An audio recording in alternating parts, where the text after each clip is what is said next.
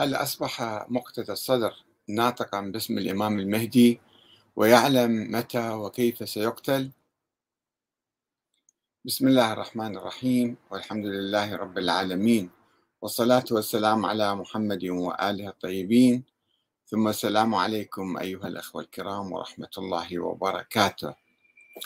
هل يعلم السيد مقتدى الصدر متى سيقتل الإمام المهدي وكيف يقتل؟ وهل أصبح هو ناطقا باسم الإمام حتى يجيب عن هذه الأسئلة؟ في الحقيقة آه، موضوع آه، الاعتداء على القرآن الكريم وحرقه في السويد والدنمارك آه، طبعا شكل هذا إهانة لجميع المسلمين وتحدي لجميع المسلمين. ولم يكن هذا الحدث ليقع لو كانت الأمة الإسلامية موحدة وقوية وتفرض كلمتها واحترامها على الدول الأخرى. ولكن الأمة الإسلامية اليوم مقسمة قوميا وإقليميا وطائفيا وعرقيا وحتى قبليا. ولذلك هي ضعيفة ليست لها كلمة في العالم. المسلمون يشكلون تقريبا ثلث العالم. أو ربع العالم على الأقل ولكن ليس لهم كلمة في مجلس الأمن الدولي مثلا. مجلس الأمن الدولي هو يشكل آه، يعني آه، مجمع لاتخاذ القرارات الرئيسية في العالم من أمريكا وبريطانيا وفرنسا والصين آه، ولكن المسلمين ما عندهم صوت. تتخذ القرارات بحقهم دولة دولة وهم ما عندهم قدرة على الدفاع عن أنفسهم. فهذا طبعا آه، موضوع حرق القرآن ألم كثير من المسلمين الغيورين آه، ودفعهم إلى التظاهر وفي العراق مثلا حتى آه، حرق السفارة السويدية. ولكن يعني الرد كان ضعيف. حتى الآن لا مقاطعة اقتصادية دولية إسلامية يعني قوية ولا استنكار آه، قوي حتى. يعني بعض الرؤساء بعض الوزراء من هنا وهناك ربما آه، استنكروا استنكارات ضعيفة. لم يكن رد الفعل الإسلامي على هذا الحدث المتكرر دائما بمستوى هذا الاعتداء. آه، هذا طبعا دفع السيد مقتدى الصدر لأن يصدر بيانا. تعليقا على ذلك. وهو قال آه، في اثنين يوم الثاني من شهر آب 2023 آه، آه، يقول باسمه تعالى لماذا لا ينتفض الإمام المهدي؟ ولماذا لا يأذن الله تعالى له بالظهور بعد حادثة حرق القرآن والتعدي عليه؟ أفليس القرآن هو كتاب الله؟ يعلق السيد مقتدى صدر الذي نشر هذا السؤال يقول هذا ما يتداوله البعض في أيامنا هذه. أنه يبدو خاصة في صفوف التيار الصدري. أنه ليش الإمام المهدي ما يظهر؟ أو لماذا لا يأذن الله تعالى له بالظهور؟ ويجيب ولي على ذلك عدة أجوبة. الجواب الأول أن المجتمع غير مهيئ لظهوره المقدس. من حيث كون ظهوره يحتاج إلى مقدمات وتمهيد ندر في أيامنا هذه ولم يقل ماذا يعني. الجواب الثاني أن ظهوره في أيامنا هذه سيكون سببا بمقتله سلام الله عليه. خصوصا إذا أخذنا بنظر الاعتبار عدم وجود الناصر الذي تحدث عنه الإمام الصادق في حادثة التنور. الجواب الثالث الإمام المهدي روح له الفداء إنما يظهر لو كان هناك تفاعل معتد به مع حادثة حرق القرآن والتعدي عليه. وبما أن ردود أفعال المسلمين دون المستوى المطلوب فلن يظهر. الجواب الرابع أن المسلمين في بقاع العالم لم ينتفضوا انتفاضة رجل واحد من أجل قرآنهم. فهل سينتفضون لو تعرض الإمام المهدي عليه السلام إلى الخطر والاعتداء. إذا هو ما الجواب الخامس إن للإمام المهدي روحي له الفداء نوابا بالنيابة العامة وهم موكلون حسب ما يعتقد الشيعة بالرد على الشبهات وعلى المعتدين بما يليق كما فعل السيد الخميني رحمة الله عليه مع مؤلف كتاب آيات شيطانية. هذه الأجوبة بالحقيقة تبدو كأنها بالنيابة عن الإمام المهدي. يعني آه، فيها ملاحظات كثيرة يعني آه، أولا لماذا لا يأذن الله تعالى له. يعني كيف يأذن الله له؟ هو عنده ارتباط خاص بالله تعالى هو نبي يعني تنزل عليه الملائكة والله يحدثه ويقول له اليوم اطلع اليوم لا تطلع. أم هو إنسان عادي؟ إمام. نفترض هو موجود وهو إمام. بأي معنى؟ يعني هو نبي شبه نبي ثلاثة أرباع نبي أقل من الأنبياء أكثر من الأنبياء أم ماذا؟ قرار الغيبة وقرار الظهور. هذا راجع لله تعالى أم راجع إلى نفسه حتى يشوف الوقت المناسب مثلا يظهر كما كانوا يقولون سابقا. و آه، يعني في الحقيقة تعليقات كثيرة أو ملاحظات كثيرة. ولكن أنا أركز على أن الأمة الإسلامية كما قال السيد رد رد الأمة الإسلامية على هذا الاعتداء كان ضعيف جدا ولم يقفوا وقفة رجل واحد حتى يردوا على هذه الاعتداءات ولذا سوف تتكرر. الرد الاستراتيجي التاريخي الطويل الذي يقف أمام هذه الاعتداءات هو الوحدة الإسلامية.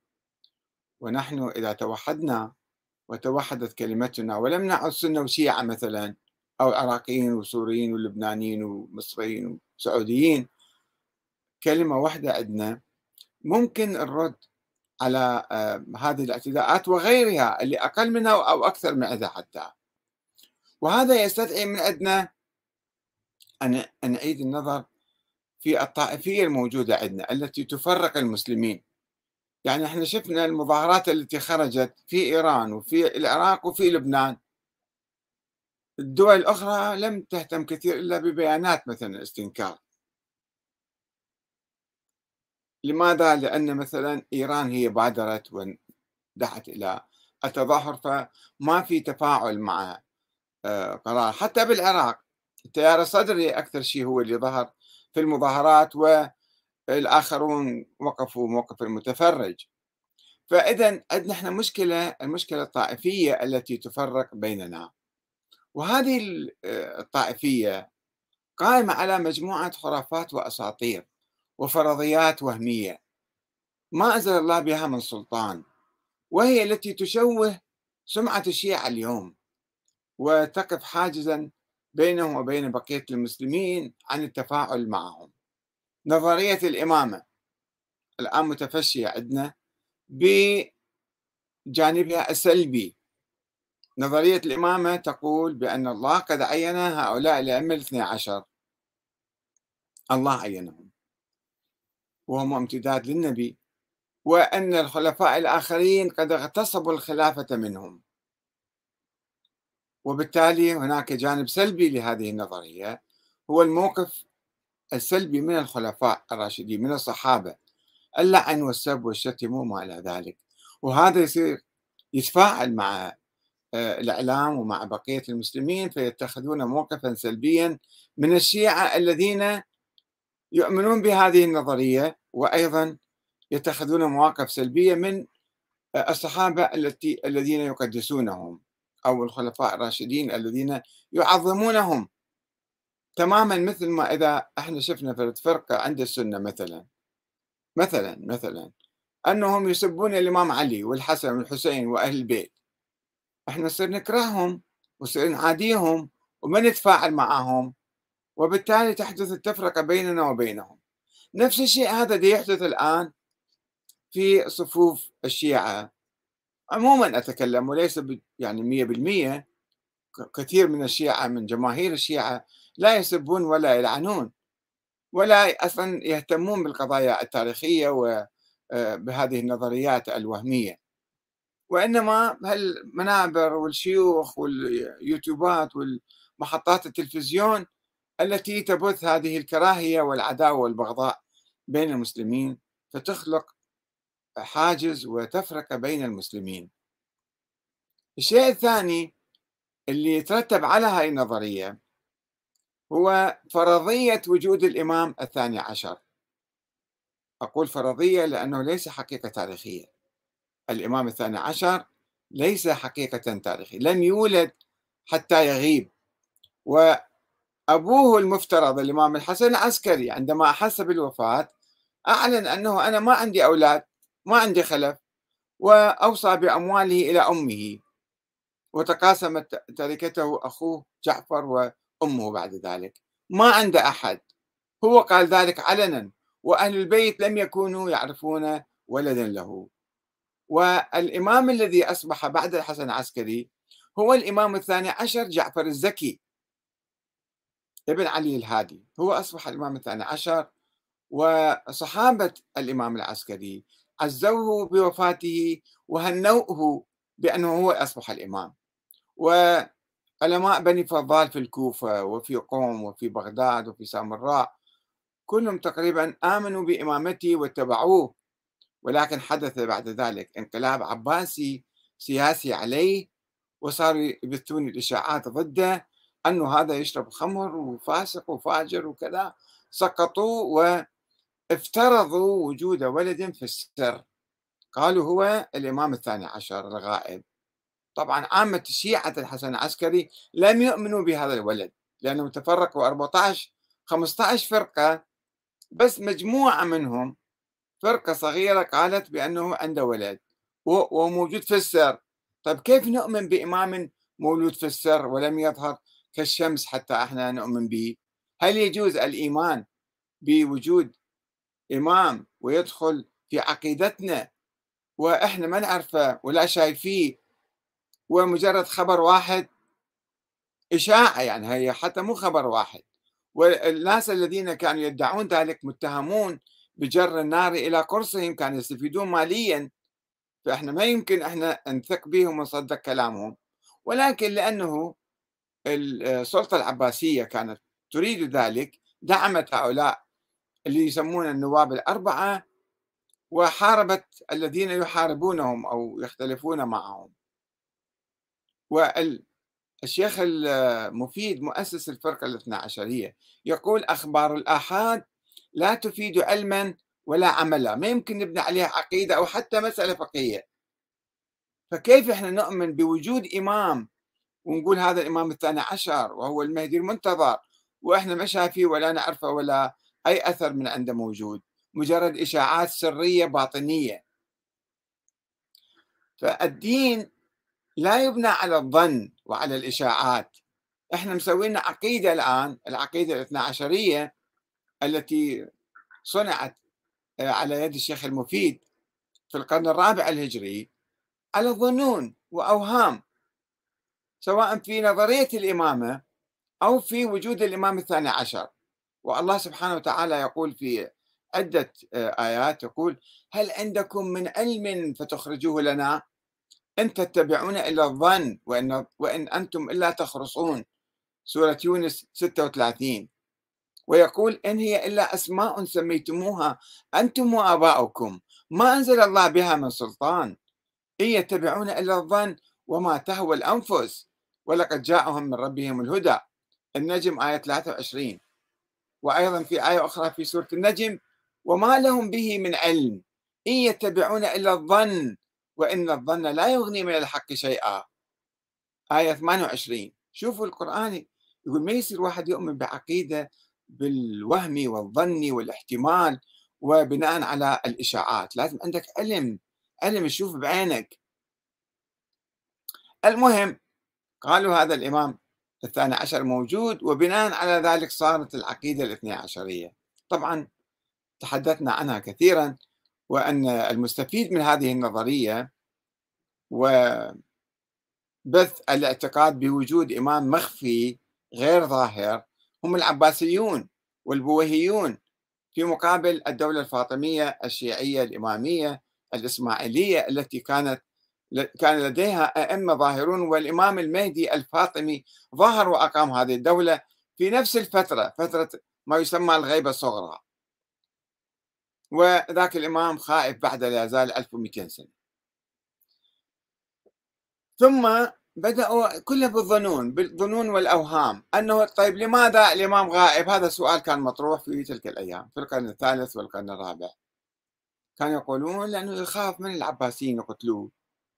ما عنده أنصار طيب بعد فترة إجوا البوهيين ورا 70 سنة تقريبا قالوا إحنا نريد نصير شيعة هذا الإمام. وإجوا للشيخ المفيد سألوه قالوا ليش ما يظهر الإمام؟ وإحنا جايين مستعدين ننصره. خليه يظهر. الشيخ المفيد قال ها؟ صدق والله ما أدري ليش. هذا العلم عند الله. الشيخ الطوسي يقول لا ليس لغيبته أي سبب إلا الخوف وما عنده أنصار. وإذا توفر العدد وجب عليه الظهور. ما في أي سبب إلا الخوف. ولكن الشيعة كانوا أقلية ذيك الأيام مثلا ولم يظهر. طيب الآن صار ملايين يؤمنون به جيوش ترفع رايته. جيش المهدي أول واحد في العراق مثلا تابع للسيد محمد آه، آه، مقتدى الصدر. وفي إيران الحرس الثوري وهنا وهناك المقاومة وحزب الله مئات الألوف أو ملايين هم مستعدين ينصرون هذا الإمام ظهر لماذا لا يظهر؟ فيجي هنا التبرير. أنه ها والله ما عنده آه، ناس خلص خلص خلص تماما كما يقول السيد مقتدى مثلا. وجاب لنا قصة جديدة هي قصة التنور. سامعين قصة التنور ولا لا؟ أقرأ لكم إياها من آه، بعض الكتب المتأخرة تداولها أول من ذكر هاي القصة هو ابن شهر آشوب المازندراني اللي توفى سنة 588 يعني كان في القرن السادس الهجري. عنده كتاب اسمه مناقب آل أبي طالب. في الجزء السادس يذكر في باب إمامة أبي عبد الله الصادق هذه هي القصة. قبل القرن السادس كل أحد ما يذكرها. لا شيخ الطوسي لا شيخ صدوق لا الكليني لا أي واحد من علماء الشيعة لم يعرف هذه القصة ولم يذكرها. مرة واحدة بالقرن السادس جاي واحد يذكر قصة عن القرن الثاني الهجري يعني 400 سنة تقريبا بيناتهم 500 سنة. يقول حدث إبراهيم عن أبي حمزة. منو هذا إبراهيم؟ منو أبو حمزة؟ ما نعرف. المهم عن مأمون الرقي فالواحد من أصحاب الإمام الصادق ركبوا له قصة. قال كنت عند سيدي الصادق عليه السلام إذ دخل سهل بن الحسن الخراساني. إلى أن قال فبينما نحن كذلك قال له أنت ليش ما تظهر؟ قال له أنت ليش مت... عندك أنصار بخراسان مئة ألف واحد؟ يا جعفر الصادق ليش أنت ساكت وقاعد؟ وفي ناس آخرين يسوون ثورات مثلا العباسيين والجناحيين وغيرهم وغيرهم. فالإمام قال له أقعد أقعد استريح شوية يقول فبينما ينقل قصة عن هذا. مأمون الرقي يقول فبينما نحن كذلك إذ أقبل هارون المكي ونعله في سبابته شايل إيده شايل الحذاء بإيديه فقال السلام عليك يا ابن رسول الله. فقال له صادق وعليك السلام. إلقى النعل من يدك واجلس في التنور وقال للخادمه مالته روح سجري التنور يا حنيفة اسمها حنيفة. اشعل التنور يعني؟ شعلته وهذا اجى قبل أول ما سلم قال له روح بسرعة أقعد بالتنور واجلس في التنور. قال فألقى النعل من سبابته ثم جلس في التنور. قمز وطب التنور والنار قاعد تشتعل. وأقبل الإمام يحدث الخراساني حديث خراسان حتى كأنه شاهد لها كأنه علم غيب يعني. شنو أكو هو الإمام الصادق زي يحدث هذا الرجل الخراساني. مو الخراساني يحدث الصادق لا هو عنده علم غيب أكثر من ذلك. ثم هذا الخراساني طبعا قلق كثيرا أن هذا الرجال شلون طب التنور؟ صار فحم الآن صار كباب تكة صار شنو هذا بعد؟ ما بقى منه شيء. فآخر شيء هو مضطرب وقلق الإمام قال له قوم قوم. قم يا خراساني وانظر ما في التنور. قال فقمت إليه ورأيته متربعا قاعد فخرج إلينا وسلم علينا فطفر طفرة من التنور وطلع برا. فقال له الإمام عليه السلام قال له الخراساني اللي يحث على الثورة ويقول له عندك ناس بخراسان. قال له كم تجد بخراسان مثل هذا؟ قلت والله ولا واحدا ولا واحدا. فقال عليه السلام لا والله ولا واحد. أما أما إنا لا نخرج في زمان لا نجد فيه خمسة معاضدين لنا. لو خمسة كان خرجت بس خمسة ما عندي. نحن أعلم بالوقت. هذا السيد الخوئي هم يروي هاي الرواية. ينقل عن هذا ابن شهر آشوب يقول دلت هذه الرواية يعلق عليها. يقول دلت هذه الرواية على قوة إيمان هارون المكي. وكمال انقياده له سلام الله عليه. ويعقب عليها مرة أخرى يقول ولكن الرواية ضعيفة لا يعتمد عليها. طيب ليش تعلق عليها إذا الشكل وهل هل هذه الرواية معقولة أو أو رواية أسطورية؟ يعني أنه الإمام الصادق هيك يسوي معاجز التنور مشعول ويقول له واحد تعال طب وذاك يسمع كلامه وإيمانه جدا قوي وطب التنور والله سبحانه وتعالى يحكي لنا في القرآن آيات عديدة وكثيرة أن مشركي مكة ومشركي الجاهلية كانوا يطلبون من النبي محمد صلى الله عليه وآله وسلم أن يسوي لهم معاجز حتى هم يؤمنون بالإسلام. الله تعالى كان يرفض الإتيان بالمعاجز ويحكي لنا بالقرآن. بسم الله الرحمن الرحيم. وقالوا لن نؤمن لك حتى تفجر لنا من الأرض ينبوعا أو تكون لك جنة من نخيل وعنب فتفجر الأنهار خلالها تفجيرا. أشياء بسيطة أيضا مو مثل النار تحرق يعني بس ما يخلي يطلع عنا أو تسقط السماء كما زعمت علينا كسفا. أو تأتي بالله والملائكة قبيلا. أو يكون لك بيت من زخرف بذهب يعني. أو ترقى في السماء. ولن نؤمن لرقيك حتى تنزل علينا كتابا نقرأه. قل سبحان ربي هل كنت إلا بشرا رسولا. سورة الإسراء من آية 90 إلى 93 وآية أخرى في سورة الإسراء أيضا وما منعنا أن نرسل بالآيات إلا أن كذب بها الأولون وآتينا ثمود الناقة مبصرة فظلموا بها وما نرسل بالآيات إلا تخويفا. الإسراء 59 شوفوا يعني النبي محمد صلى الله عليه وآله وسلم لم يأتي بأية معجزة مثل معاجز الأنبياء السابقين رغم إلحاح المشركين عليه وقال أنا معجزتي الخالدة هي القرآن فقط.